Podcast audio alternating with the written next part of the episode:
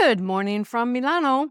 What's on my mind this morning is one of the great things that has come out of this experiment that I'm doing these months being away, being out of my normal environment, being on the road, and generally shaking things up. I haven't worried myself or busied myself trying to think about or capture what I'm going through. In fact, I'm doing it here with you. I think the first one I mentioned was muscle memory. And if you missed it in it, I was talking about the fact that I just have this sense that I'm working on muscle memory, this adaptability, flexibility, regardless of where I am and what my circumstances are. I'm okay. I can find my quiet and my groundedness. And this experience has helped me build muscle memory around this feeling in my body. I don't know exactly what purpose it may or may not serve in the future, but I know it's important and it's something I want to remember. And the next piece that has been bubbling up for me of recent is related to connectedness and response rate. I'm one of those people that errs on the side of staying connected. I'll send a message that says, I'm thinking about you. I'll share that you popped into my mind. And I've always been that way, even when I was in my long term relationship. Yes, the, the cadence of my connectedness changed but at my core, I was always the person that was staying connected. Anyway, one of the things that I've noticed and actually have enjoyed well, there are two things in this piece. One of the things is that I'm not responding to messages and emails as quickly as I normally would. And it's got me thinking about what I think is actually a self imposed onus to respond immediately to everyone.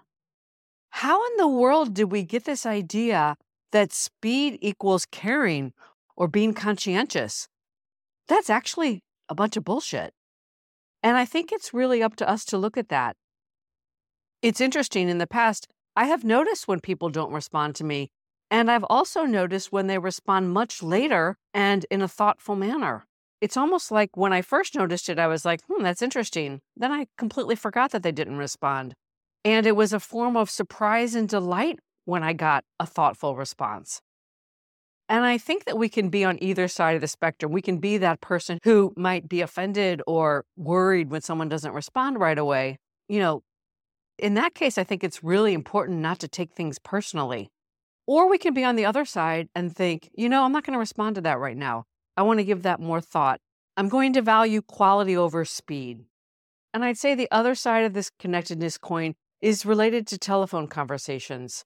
Just yesterday, I was talking to my best friend, Marion, and we had a great conversation. And towards the end of the conversation, she said to me, I wanted to ask you, have you had your feelings hurt or have you been offended that we have not been talking as much?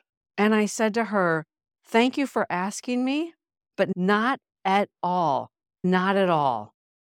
So, yes, I really appreciated that she acknowledged that just in case my feelings were hurt. And in fact, like, like me, an important piece of her love language is staying connected. Anyway, I'm sharing this because I want to say that the speed of our response rate and our level of connectedness is often self imposed, and it's up to us to change the cadence therein. Speaking for myself, I'm certainly finding that quality over speed is something that I'm valuing a lot more. And connecting when someone pops into my head or when I'm missing them or when I'm really feeling like it is so much more fun and real than using the cadence of connection to communicate that I care. So that's what's on my mind today. Until next time, from my heart to yours.